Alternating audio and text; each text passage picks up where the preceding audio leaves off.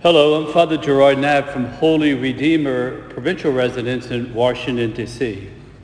Today is Tuesday of the first week of Lent. A reading from the Holy Gospel according to Matthew.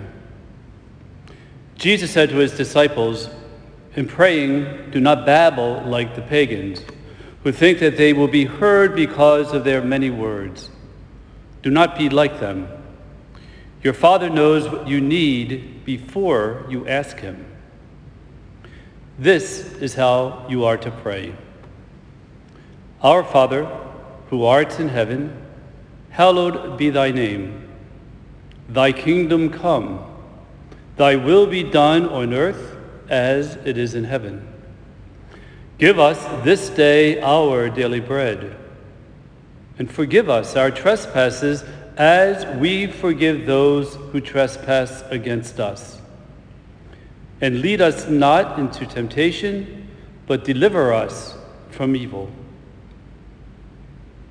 If you forgive people their transgressions, your heavenly Father will forgive you.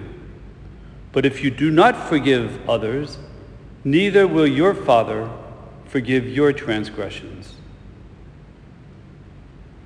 The Gospel of the Lord. In today's Gospel, Jesus presents that most familiar prayer known as the Lord's Prayer or the Our Father. We find this prayer in both the Gospel of Matthew, today's reading, as well as in the Gospel of Luke. There is a slight difference in wording between the two, and it is Matthew's version that the Christian community has used throughout the ages.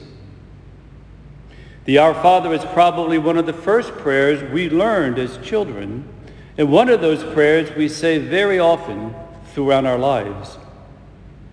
It is so familiar to us that perhaps we have a tendency to say this prayer without really thinking about the meaning of the words. So let us look at this prayer a bit more closely. Jesus begins the prayer by calling God Father which was revolutionary at the time. In many ancient religions, gods and goddesses were to be feared. Even in the Hebrew scriptures known as the Old Testament, God is frequently presented as one who is angry, who is vengeful, who is to be feared. In calling God Father, Jesus used the word Abba, which is translated as Father, but is better translated as daddy. Abba connotes warmth, respect, closeness, and love. Although some may have difficulty in calling God Father because of a strained relationship with their human fathers, Jesus wanted to convey the idea that his Father, now our Father, is a God of love and intimacy. Although God is in heaven, above all, he very much wants to be close to us. In this prayer, there are six petitions. The first three center on God. The second three center on us. God is first, and creatures are second. Such reminds us that God should always be given first place in our lives.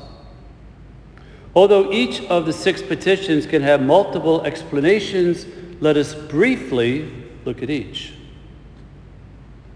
Hallowed be thy name stresses that God deserves reverence and adoration, awe and wonder.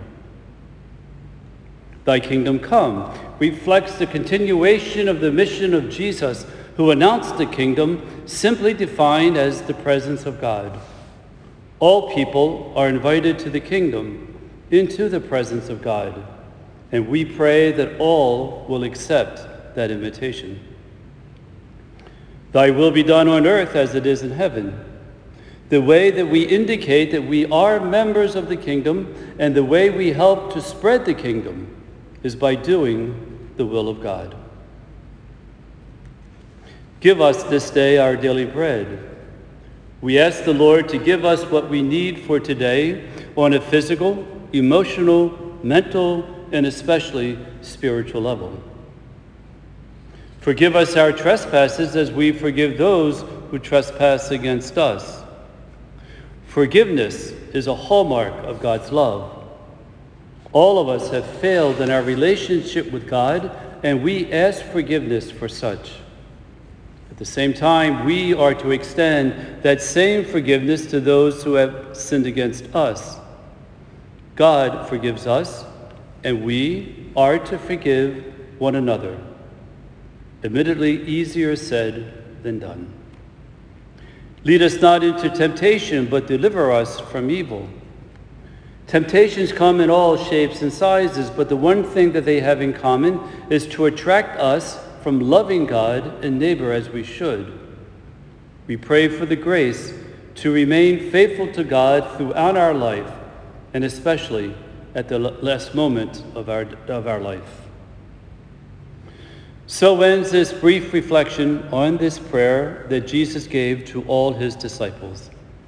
As we pray the Our Father, the Lord's Prayer, especially during the holy season of Lent, may, may we take the time to meditate more deeply on the profound thoughts that Jesus presents.